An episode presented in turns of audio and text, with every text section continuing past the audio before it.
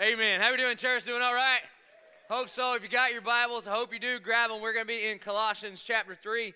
We are obviously talking about parenting. That's where we are in the text. We're in this really long series called Before All Things. And if you'll remember back in verse 17, uh, Paul says, And whatever you do in word or deed, do everything in the name of the Lord Jesus. And then for the last three weeks, uh, we have been walking through what does it look like to declare that Jesus is before all things at work and in our homes. And so, uh, thank you so much for the prayers last week. I was not here. I was uh, at Wolfson's with my daughter Reagan, who was having. Uh, she broke her elbow and they were doing surgery and putting a cast on it. And so I was being a parent last week. So this week I'm going to preach on parenting. And so uh, here we go. Um, it is incredibly important. It is the most daunting thing I have ever done. Just so you know, I have an 11 year old son, a seven year old daughter, so I know something about that, I guess. And then I did youth ministry for 15 years. That was definitely a different seat on the bus, but I learned uh, whatever you can learn about teenagers there. And so, um, he, here's where it, in the text in, in Colossians chapter 3, verse 20, every single time in the New Testament, the New Testament gives instructions on parents and children. It always comes right after it gives instructions on husbands and wives.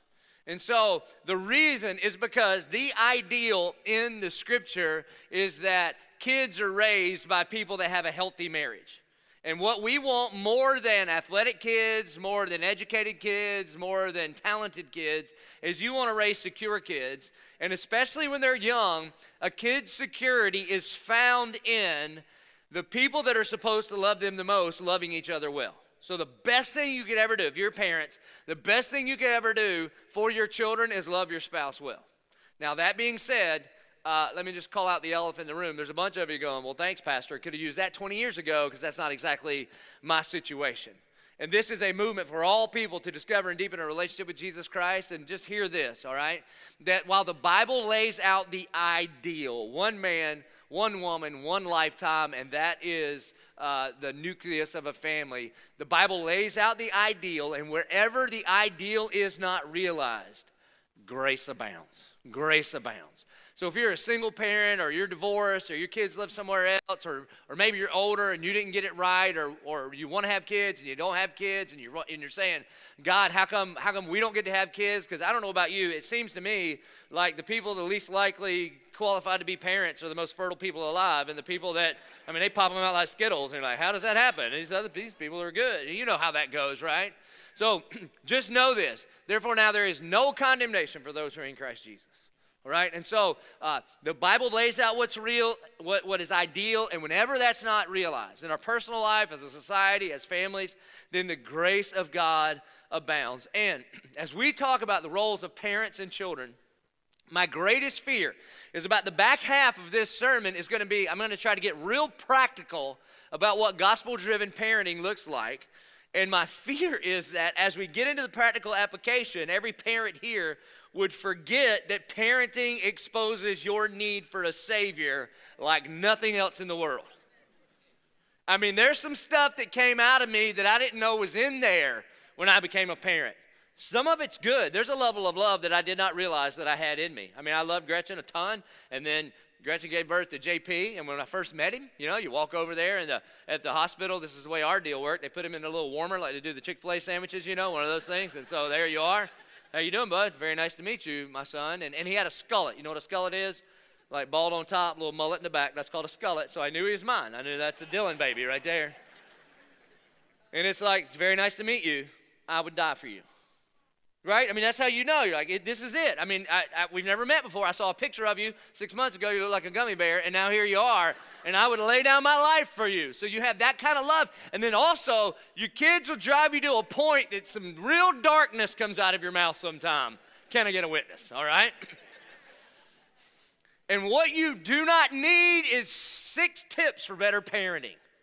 What we need is the gospel of Jesus Christ. Because what we can forget, man, we can get here and we can preach the gospel to ourselves, we can sing gospel songs, and then the moment our kids screw up, we can completely forget the gospel. You see, if a tight system of regulation could change a heart, then Jesus died for nothing. And so, Uh, do we need a tight system for regulation when we have little kids and stuff? Yes and amen, absolutely. We'll get to that in a minute. But you've got to know that only the gospel can change the child's heart. And until they encounter the love and grace of Jesus, then nothing's going to change from the inside out. And our job as parents is to create the kind of environment whereby they can grow up and grow into the kind of adult human that God desired and designed for them. And the reality is is that raising kids today is tough, man. I mean, it is tough. I know every generation it's been tough, but it's a tough one. Let me let me uh, let me quote a pretty famous philosopher. He said it this way. He said, "Children today love luxury." and they have bad manners and contempt for authority, and they show disrespect for their elders, and they love to chatter in place of exercise, and they are now tyrants. They're not servants of their household. They don't rise when elders enter the room. They contradict their parents. They chatter before company. They gobble up food at the table. They cross their legs and they tyrannize their teachers. Amen? Does that not sound like today's generation? Well, the problem is Socrates said it in 400 BC. You see, here's the other danger. Everybody in the 40 and up crowd. I'm 43, so that's me. We all think that we were great and our generation was great, and the upcoming generation is a problem. Well, the reality is, listen, 40 up, crowd, you're a turd. You were a turd. You gave birth to turds. That's why they get on your nerves. That's just true. The same was true in 400 BC, okay? Every single one of us are wretched, black hearted sinners, and we come out of the womb like the seagulls in Nemo crying, Mine, mine, mine, mine. And the reality, those kind of realities lead us to verses like Proverbs 19 18. Do not write this down, do not even look it up. It says this Discipline your son, for there is hope. Do not set your heart on putting him to death. It's all crossed our mind. Don't, don't act like it hasn't. or Proverbs 23 13 to 14. Do not withhold discipline from a child. If you strike him with a rod, he will not die. and if you strike him with a rod, you will save his soul from hell. This is where the phrase beat the hell out of him came from, okay? I didn't make it up. It's from the Bible. If you don't like it, email solomon at proverbs.com, okay? You can tell parents wrote that. So, and listen, we're not going to get into like, should you spank or should you not spank? We do at our house. If you don't, we know, so it's fine. Um, that's up to you. That's not what we're talking about. Because I'm telling you, I, did, I grew up in a different generation, man. I grew up in a generation, everybody could whip you. Every, my dad would just give permission to the baseball coach, your English teacher, the administration at your school, random guy at Piggly Wiggly. If he saw you messing around, he would come after you, okay? And there was no timeout. Man, I wish, I wish my dad would go to your room and think about it. Nah, timeout at my house is occasionally during the whooping, my daddy would take a timeout to wipe the sweat from his brow, light up another Marlboro, and just come back in for round two. You understand? So,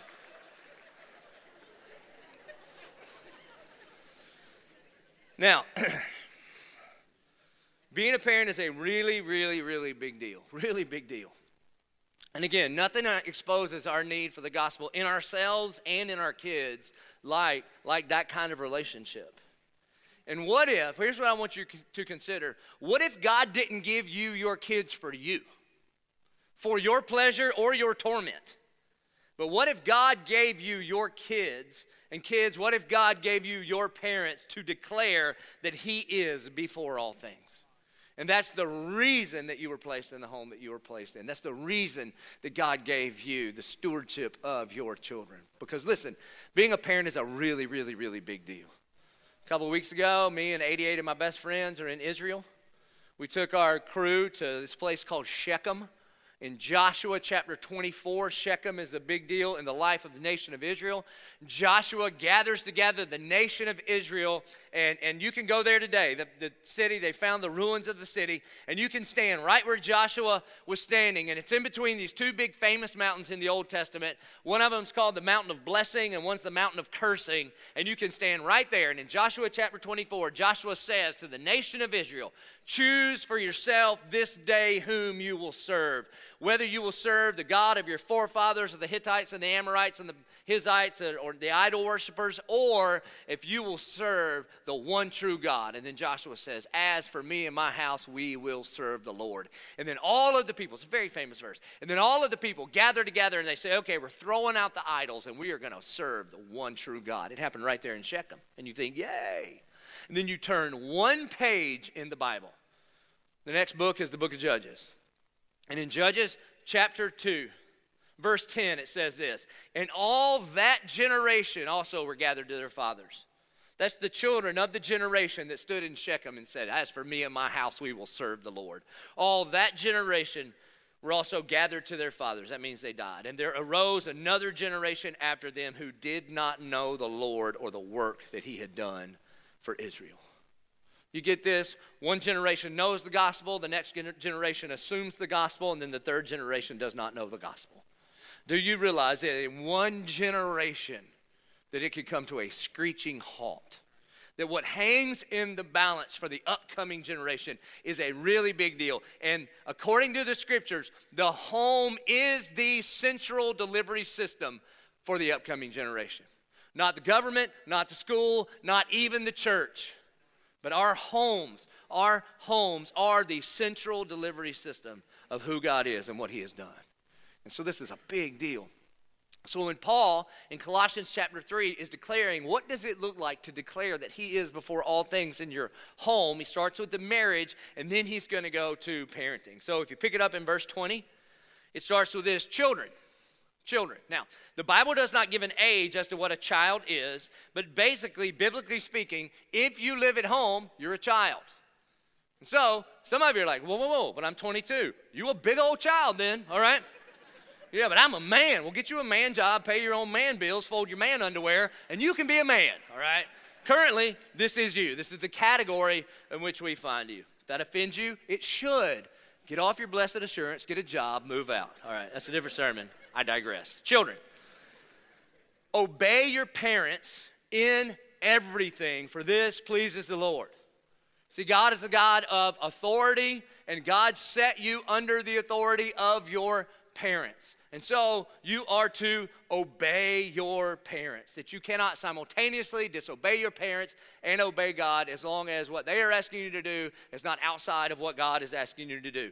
Verse 21 Fathers, now again, do moms and dad parent? Absolutely. Co equal, it's a team for sure. But fathers, there will be a day where you stand before the Almighty God and give an account for what happened in your house. I mean, God save the dad that thinks that, that parenting is mom's job. Even though it seems that moms do about 95% of the parenting, fathers, you will be held accountable. Fathers, do not provoke your children lest they become discouraged.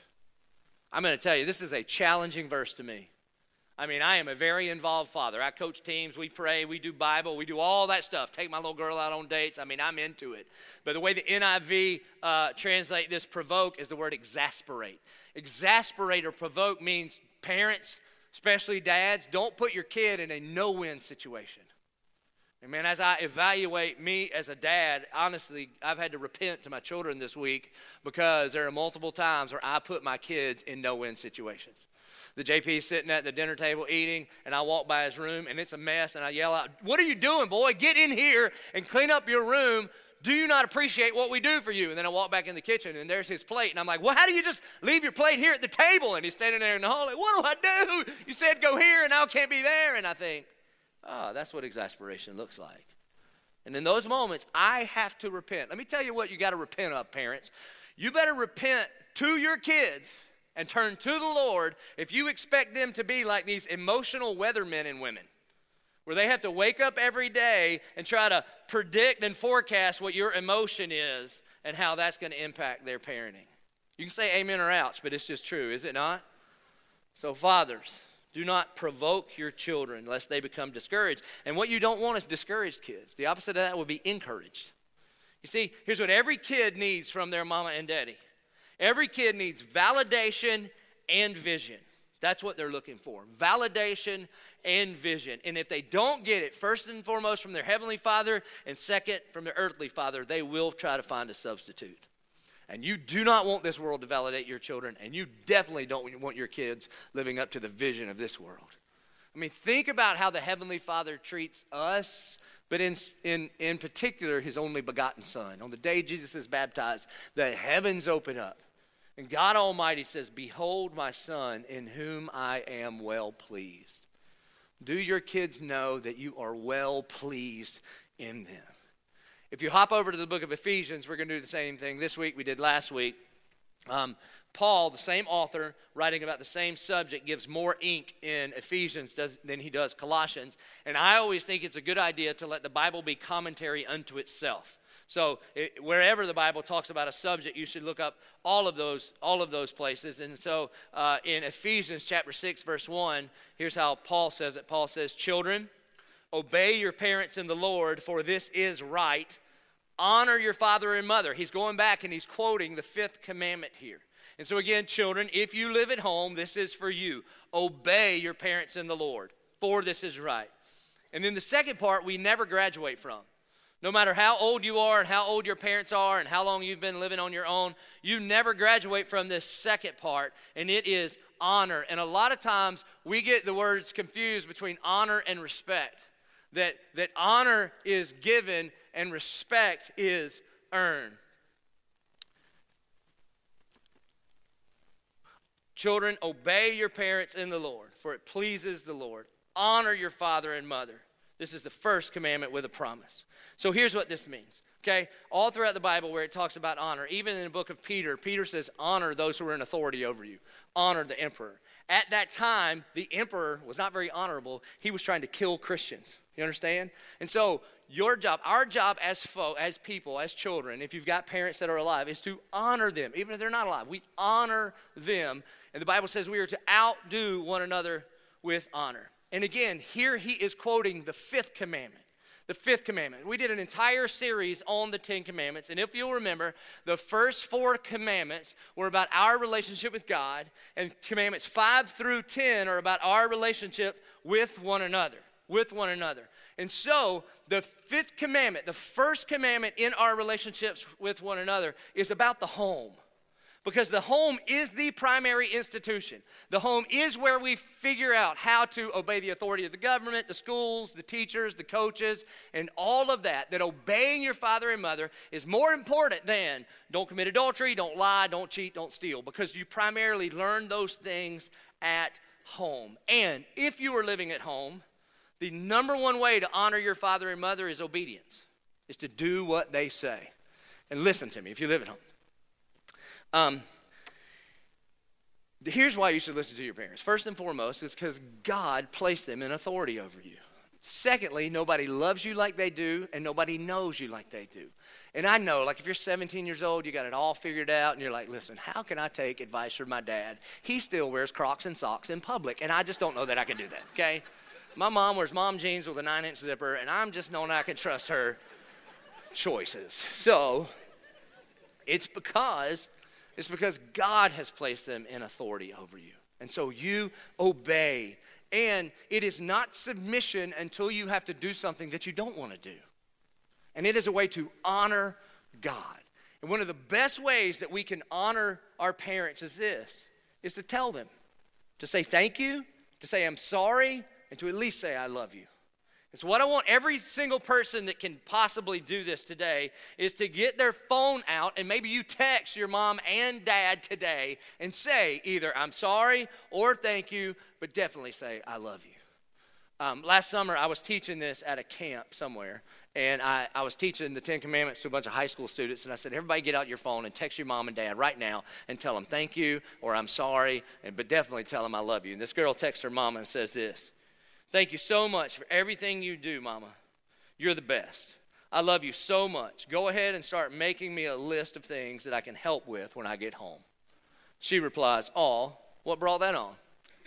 Two minutes later, what have you done that I need to know about? That's just true, right? So, children, it's real easy. You live at home, it's obedience. For the rest of your life, it's honor. And then in 6 4, Ephesians 6 4, he shifts gears and he says, Fathers. And again, obviously, moms and dad are one team, but dad, you will take ultimate responsibility. Fathers, do not provoke your children to anger, but bring them up in the discipline and instruction of the Lord. That word for bring them up is like a it's like a gardening term. It means to cultivate. It means that um, you prepare the child for the path, not the path for the child. That you take you, you assess the current situation and based on the culture and the situation in which you find yourself as a parent that is the culture in which you bring your kids up. And there's there's basically two sides of the coin here. There is discipline which means exactly what you think it means and there is instruction. Discipline is not just punishment for not getting it right. It has to go with instruction which is training and coaching and redirecting. And the reality is this is that you can discipline without love, but you cannot love without discipline.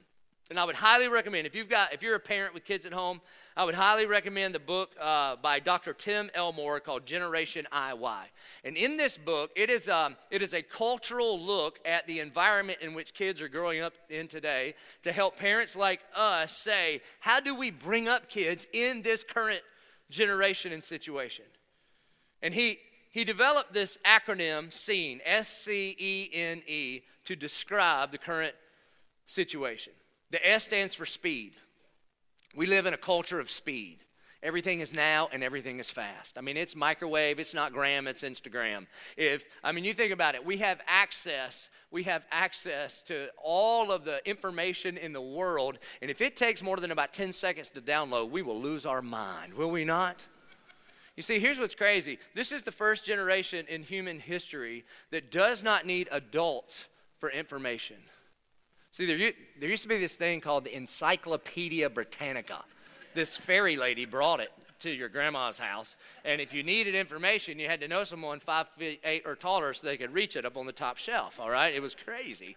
And now this generation does not need us for information, but they do need us for interpretation. And so we live in a world that is fast. Speed defines everything. Now, the shadow of that is this if we live in a world of speed, then people begin to just think, feel, believe that slow is bad. That slow is bad. Now, can you microwave character? No, it takes a long, long time. We live in a world, the C in the acronym SCENE is convenience.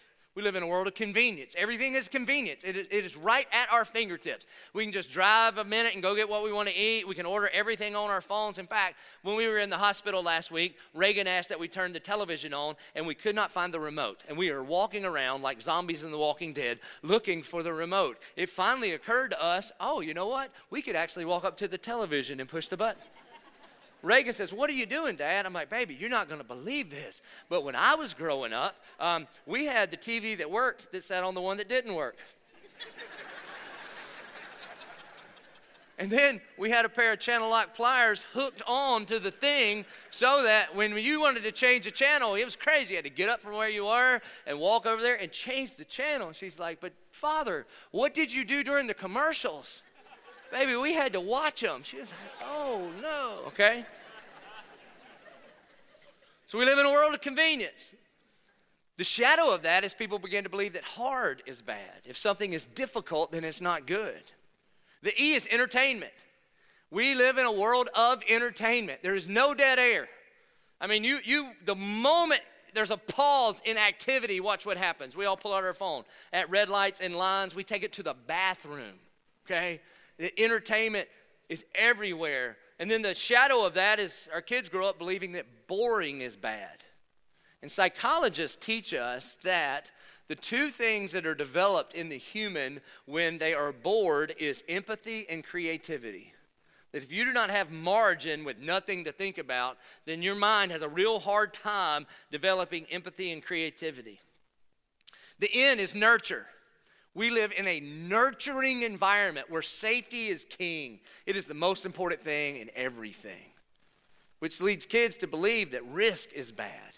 I mean, again, I grew up without seat belts, all right? I can remember in our 73 Chevrolet, we were riding, we are going fishing one day, and I find a, this thing. Daddy, what's this? It was the seat belt. He's like, boy, tuck that thing back in the seat. It's going to fly around and hurt somebody, all right? Just how we live. And these days, you see a kid on a bicycle in your neighborhood, and if he does not have on a helmet, face mask, mouthpiece, elbow guards, wrist protection, shin guards, right, then you will call the police because that kid is in danger. And and I'm I you know I'm for nurturing children. I've got a broken one at home right now. But the shadow is people begin to believe that risk is bad, and then the E is entitlement. We live in a world where people are just growing up and they believe because they're a snowflake and a skittle and a starburst or whatever, a puppy's breath and a rainbow, that, that because I'm here, it's mine. And they, and they graduate with a degree in whatever they decided because the real major didn't work for them anymore. And then they walk out, and on the first day of employment, they believe they needed a job better than their mom and dad and, ha- uh, and deserve a house better than mom and dad. And so, what begins to happen is in this world of entitlement, the shadow is that labor is bad. Like my daddy told me, he said, Boy, you don't get up and go to fun, you get up and go to work. Now, think about this. I mean, this is just true, right? This guy's smart, Dr. Tim Elmore. That we live in a world of speed, convenience, entertainment, nurture, entitlement, which leads us to feel that slow is bad, hard is bad, boring is bad, risk is bad, and labor is bad. And so we need to know the kind of culture our children are growing up in because it aren't, it, aren't slow, hard, boring risk and labor, aren't these the very elements that God uses to grow us up to be men and women of in, integrity and character? But we live in a culture that is not drifting towards those things. And so, what often happens, according to Dr. Elmore, is that parents can kind of overreact in one of two extremes to the current scene in which we find ourselves as parents. And they, uh, one extreme is abandonment. And abandonment could just literally be abandonment, or abandonment could be you abdicate your parental responsibilities to all the paid experts that exist in your world. So uh, you coach him, you teach him, and new gen leaders, you teach him about Jesus. And then I'm just abandoned. You can imagine the kind of pain that that incurs. The other one, which is probably most of us here, is uh, the other extreme is parenting in abundance, that we can overparent our kids in reaction to the situation that we find ourselves in. And when, when there's an overabundance, there are four things that happen. We risk too little, we rescue too quickly, we rave too easily, and we reward too frequently. We risk too little. We pull all the monkey bars out of the elementary school because they're just too dangerous. The problem is, you pull all the danger out of a kid's life, it will be an, it'll be impossible for them to follow after Jesus. Because to follow after Jesus is a very, very risky proposition. Because you know where he went? He went to the cross. And if you follow him, you will follow him to the cross. And if you want a risk free life, do not follow Jesus. It is very risky on this side of heaven. Eternally speaking, it all works out great. But from here to the time you go to heaven, it should be very, very risky. And we rescue too quickly. And parents can rush in and solve their kids' problems instead of allowing their kids to develop the the character and develop the tools to solve their own problems. And it's one thing to, to solve some of your kids' problems when they're eight, but you do that too much, they'll expect it at 18. Then you got a 28 year old that's just waiting for mom to come in and fix everything. And we rescue too quickly. It's okay for your kid to get in trouble for something that they did in school. So the school calls us and says, JP didn't bring his signed thing, and if you bring it now, he doesn't have to run a lap. I'm like, well, you can enjoy the exercise, JP. It's not my problem, all right? And we rave too easily. And again, we grow up in a culture where you're told you're a snowflake and you're a skittle and doggone it, people like you. No, you're a wretched, black hearted sinner. And should you rave over your kids? For sure, but not just for getting the spoon into the dishwasher. You don't have to have a ribbon for that. And sometimes kids don't know how to handle actual criticism, which leads to the last one, and we reward too frequently. Listen, affirmation without achievement is aimless. That at some point, you know what JP does with his participation trophies now? His last one, he gave it back to me. I was like, why are you giving this to me? He's like, you paid 80 bucks for me to be on the team. You earned it. I want the trophy that we earned it, we won at the tournament, okay? Because it begins to matter. And so should you reward? Yeah, but not, not for, for nothing. And so, the way the Bible describes what we're supposed to do in this current environment, one of the most famous verses is Proverbs 22 6. Proverbs 22 6.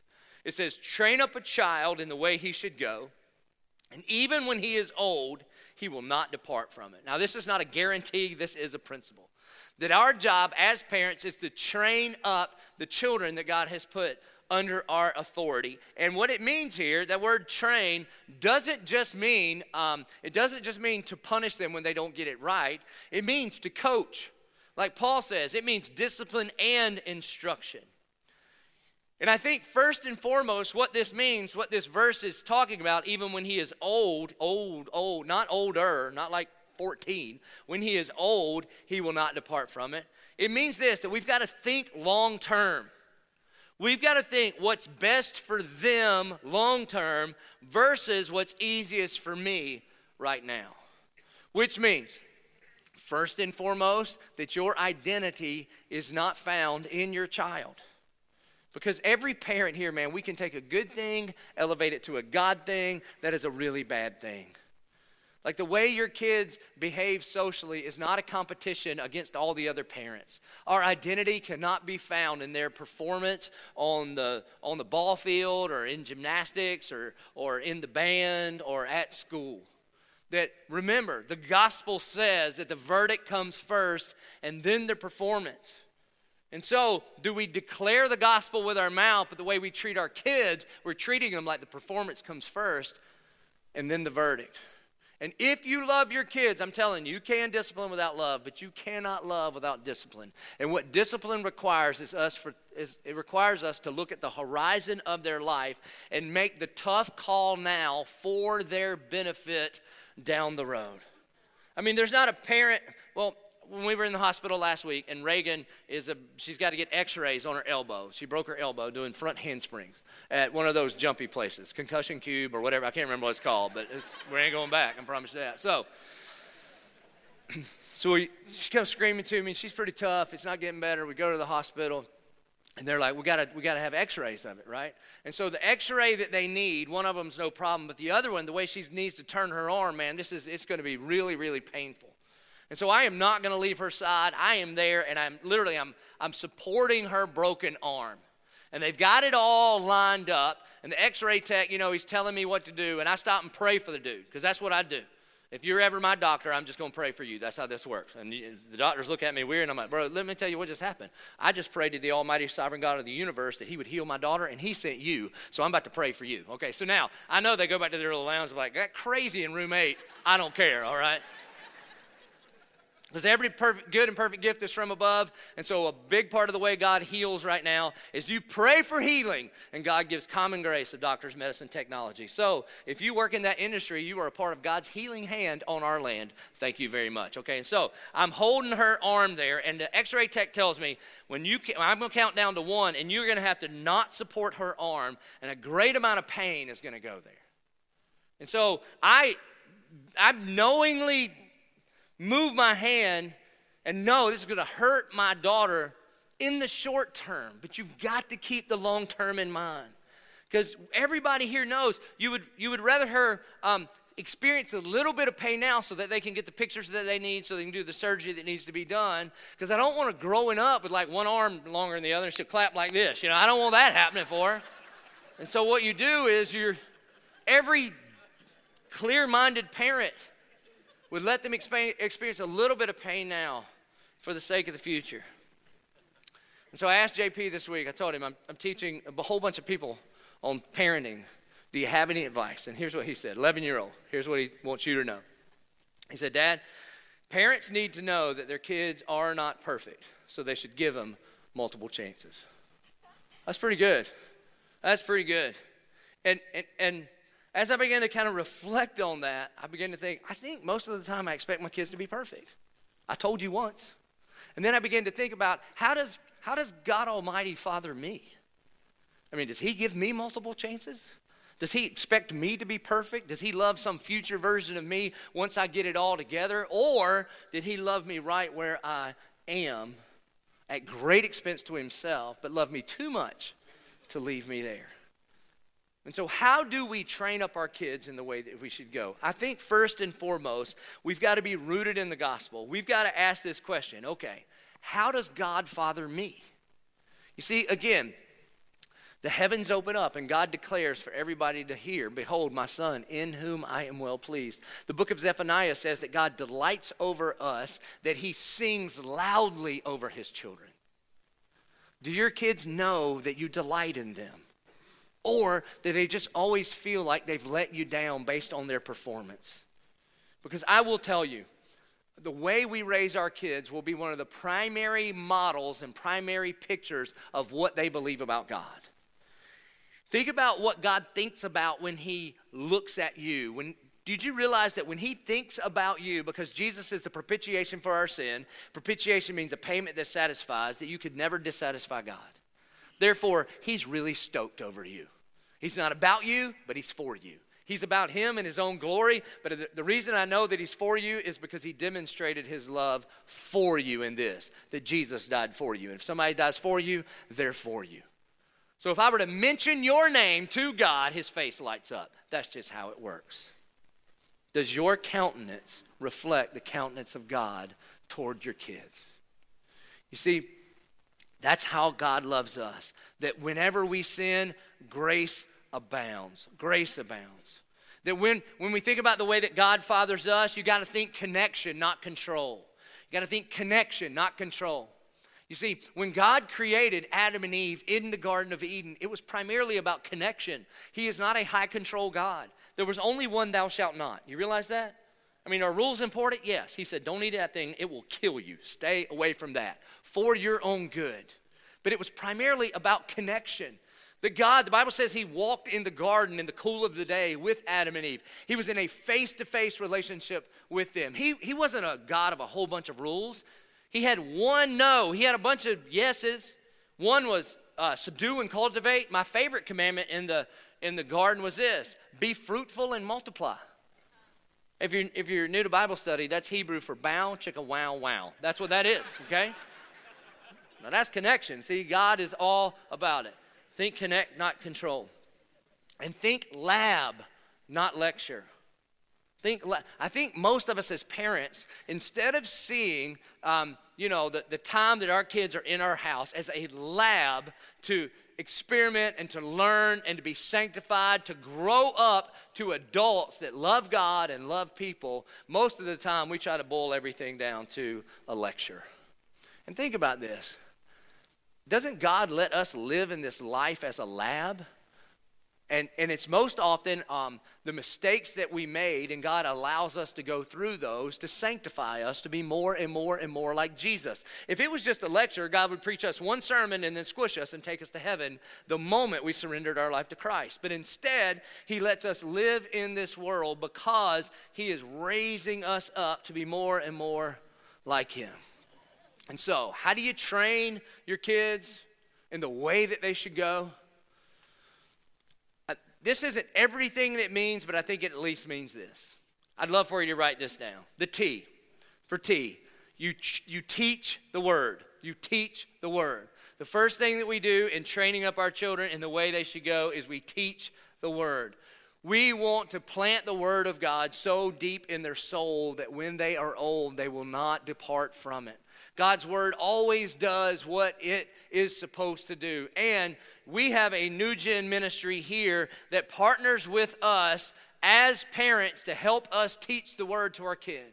I, I know that sometimes you don't feel super well equipped to teach the word because you don't think you are a theologian. You don't have to be a theologian. Um, at every entrance to our new gen ministry areas, uh, we, we sell these two Bibles at cost. I would highly encourage you to get either one. One is the Jesus Storybook Bible. This is what we use the most at my house. And the other is the Big Picture Interactive Bible Storybook. The reason we use this one is because the Gospel Project puts it out, and we use Gospel Project materials because we're not just teaching your kids to be good kids we're teaching them that that god so loved you he sent his only begotten son to do for you what you couldn't do for you and so, what we do at my house is multiple nights a week, we just open up the Jesus Storybook Bible and we just pick a story and we read through it and say, hey, what do you think? What do you think? And while I am a theologian, it does not take a great theologian to just read that. And if they ask you a question and you don't know the answer, then you say, I don't know. Now, my kids try to manipulate me every single night we do this. They do. Dad, we would love to learn more of the Lord and His Word. Could you read another story?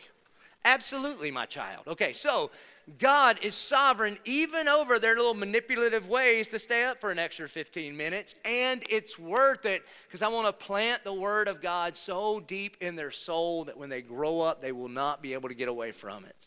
Also, um, there is this little connect card that you get every time you pick up your kids from New Gen. And what this is about, this is for you to be an expert in everything that they just learned. And my favorite part is our New Gen staff sits down every week and comes up with a part called the bridge. The bridge connects what you're learning in here with what they're learning in there. And, and we should teach the word over and over and over and over. Teach the word. Do you know who the best Bible teacher in the room is? At you, at your house, it's you. It's the mom and dad in their home. Doesn't have to do with talent or seminary or any of that, but that you would teach the word. The R for train is relationships over rules. Relationships over rules. Now, early on in your parenting, it's all about rules and restraints. Again, the reason is because you didn't give birth to Jesus. You gave birth to this little wretched, black-hearted sinner that wants to kill you and themselves in the, along the way. They try with like sleep deprivation and all of these kind of tactics to take you out. And so early on, it is sure it is about restraint. You take your kid, you put him in the car seat, and you buckle them up. But over time, there will come a day when that little boy becomes a young grown man, and there will be a day where he can put you in the car seat and buckle you up. And rules and restraint, just if that's all you've got, then your parenting is over at a very, very young age. And so over time, not overnight, you've got to move from rules and restraint to relationships. Because one day that's all you got.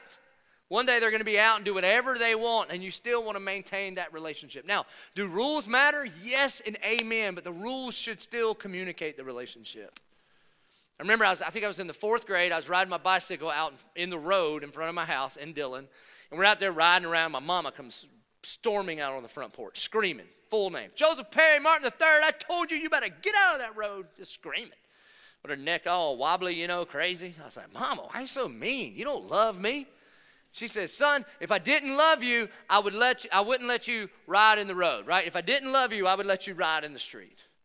My boy Joey Peel, my best friend, is right here behind me, and I hear some whimpering. Some I'm like, Bro, what is wrong with you? And he goes, My mom lets me ride in the street. Gone.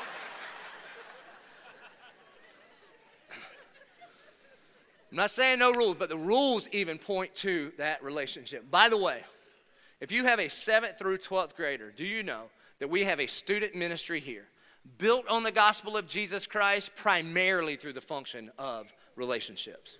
Because one of the things that's going to happen in your house, parent, I know you might not believe this, but there's going to come a day when you're parenting teenagers where you're not going to be the person they talk to about everything anymore.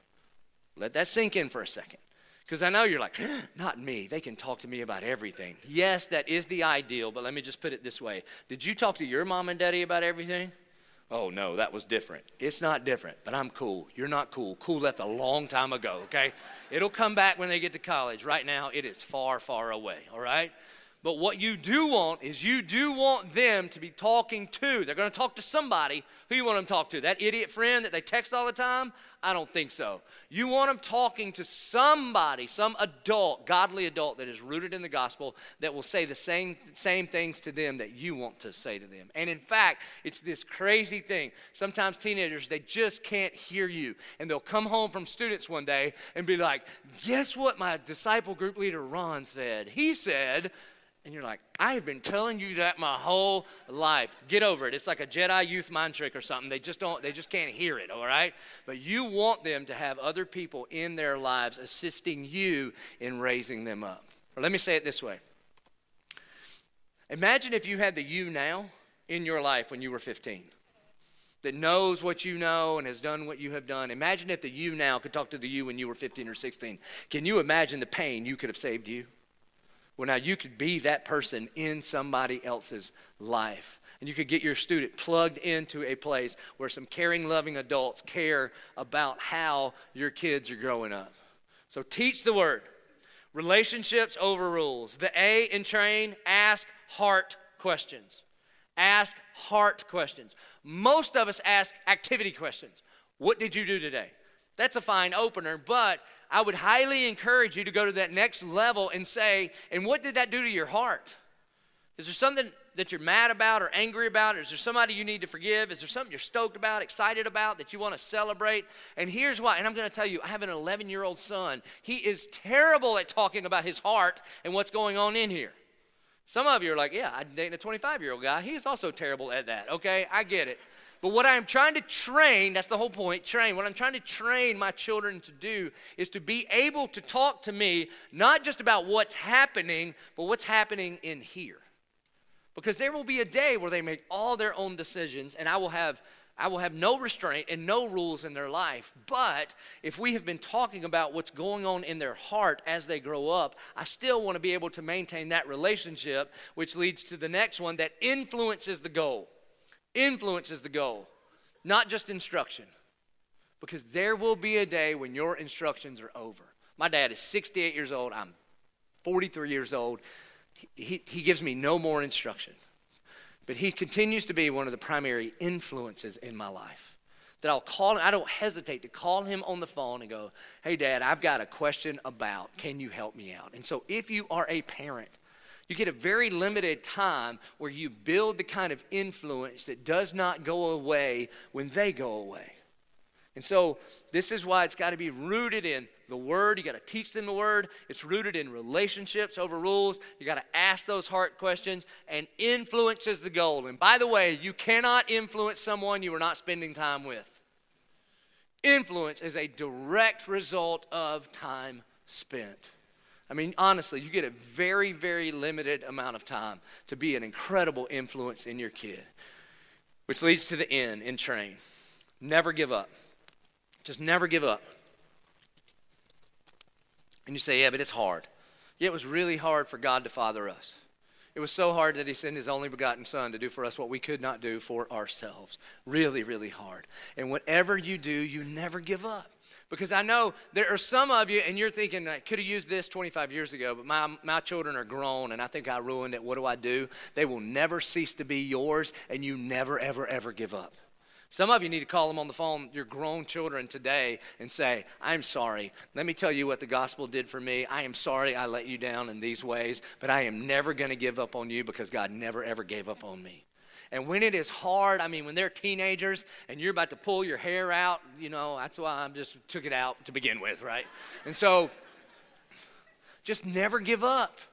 It is worth the fight with your daughter to make sure she knows that she is valuable. She will be treated as value. Therefore, therefore, modest as hottest. It is worth the fight. It is worth the fight with your son that he treats his mama right. It is worth it. You never, ever, ever, ever give up on them. And the reason you never give up on them is because God Almighty gave up on you, never gave up on you. Because here's the thing, man.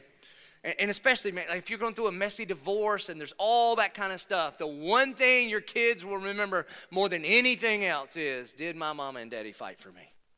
Not fight with me, but fight for me. And when the person on earth that is supposed to love them more than anybody else taps out, it will do more damage than any other singular thing can do. And so never, ever, ever give up. And again, the reason is not because of their amazing response Go back to your room and change. Oh, thank you, Father, that you would love me in such a corrupt and crooked generation. No, that's probably not going to happen until they get older. But you never, ever, ever stop fighting for them because the gospel tells us that God did whatever it took. He never stopped fighting for you and me. So here's the point. I want you to really think about this. Of all the parents in the entire world, God chose you to raise your kids. So then the million dollar question is this Are you raising God worshiping missionaries or culturally compliant citizens? Because it seems to me we say gospel with our mouth, and yet a whole bunch of time, effort, energy, dollars is spent towards our kid. It seems like a lot of parents are more concerned about where their kids will walk on graduation than their walk with Jesus. It seems like a whole bunch of parents can be more concerned about where they'll go to college versus where they will spend eternity. And the good news is this, man that God gave you your kids not for you, not even for them, but for Himself, to declare that He is before all things. And so, here's how I want to close I want to close with some action here. First of all, if you are, if you have parents, if you're able to do this, before we are done in five minutes, before we are done, I want you to text. Or if your parents don't text, when you get home today, write them a letter or call them on the phone, whatever it is. And maybe you need to say, You're sorry, or maybe you need to say, Thank you, but you definitely need to say, I love you. And it's a way that you could honor your father and mother. And if you don't have kids, and you're like, Well, what does this have to do with me? Here's what this has to do with you. I would love for you, would you please, this is, this is as a dad, not as the pastor of the church. would you please consider volunteering for our serve staff in either, in either kids or in our student ministry? Because it takes more than a village to raise a kid. You let the village raise a kid these days, you get the village idiot. You don't want that. It takes more than a village, it takes a church. And I, I mean, one of God's great graces in my life are the men and women and students that have gathered around my family to help me and Gretchen train up JP and Reagan in a way that they should go. We do. We can't do it on our own. And so we need your help. So, a great response for you is to help us parents raise the over 1,200 students and children that are 1122ers here each and every week. So, you would get out your response card, fill it out, and say, Listen, I don't know what I can do. You don't have to be a great teacher, or any of that. There's a whole bunch of different levels that you could volunteer at. And then, if you're a parent, maybe when you go home today, would you please, maybe you need to look at your kid, maybe you need to say, I'm sorry. Maybe like this week, me this week, maybe you need to say, I'm sorry and I need to repent. But for sure, could you get eyeball to eyeball with your kids this week and say, You need to know this no matter what, I am never, ever, ever going to give up on you because the Almighty God never, ever, ever gave up on me. And you know the way we end our services. We sing, we're going to sing Good, Good Father because that's just who He is. And that we are loved by Him. That's just who we are. If we knew those two things, it would change our whole world. And we're going to we're going to respond like we always do by bringing our tithes and offerings, our first and our best, because God gave His only begotten Son first. And He was His best because He loved us that much. And we're going to respond by praying. And I would invite every parent in here to come and pray, regardless of how old you are. Some of you need to just pray and thank God for the incredible blessing of the kids that you have. Some of you need to pray and ask God to move like crazy because your son or your daughter, daughter is a long, long way from home, and that God might use you to be a demonstration and a declaration of the gospel in their life. So, would you please stand and pray with me? Our good and gracious Heavenly Father, God, we thank you that, that we can love because you first loved us. Lord, we thank you that 189 times in the Gospels, Jesus refers to you as Heavenly Father. God, regardless of our circumstances or our situation, God, you are a good, good Father. You're perfect in all of your ways, even and especially when your ways don't make a lot of sense to us. God, we decide to give you the glory. And God, I pray for every child every student, every college student that would be a part of 1122. God, I pray that this, your bride, your church, will be the kind of environment where those children are trained up in the way that they should go so when they are old, they will not depart from it. And Lord, I pray for the parents. we need you. May we lean into the gospel over and over and over because you did for us what we could not do for ourselves. We prayed in the good, strong name of Jesus our Lord. Amen.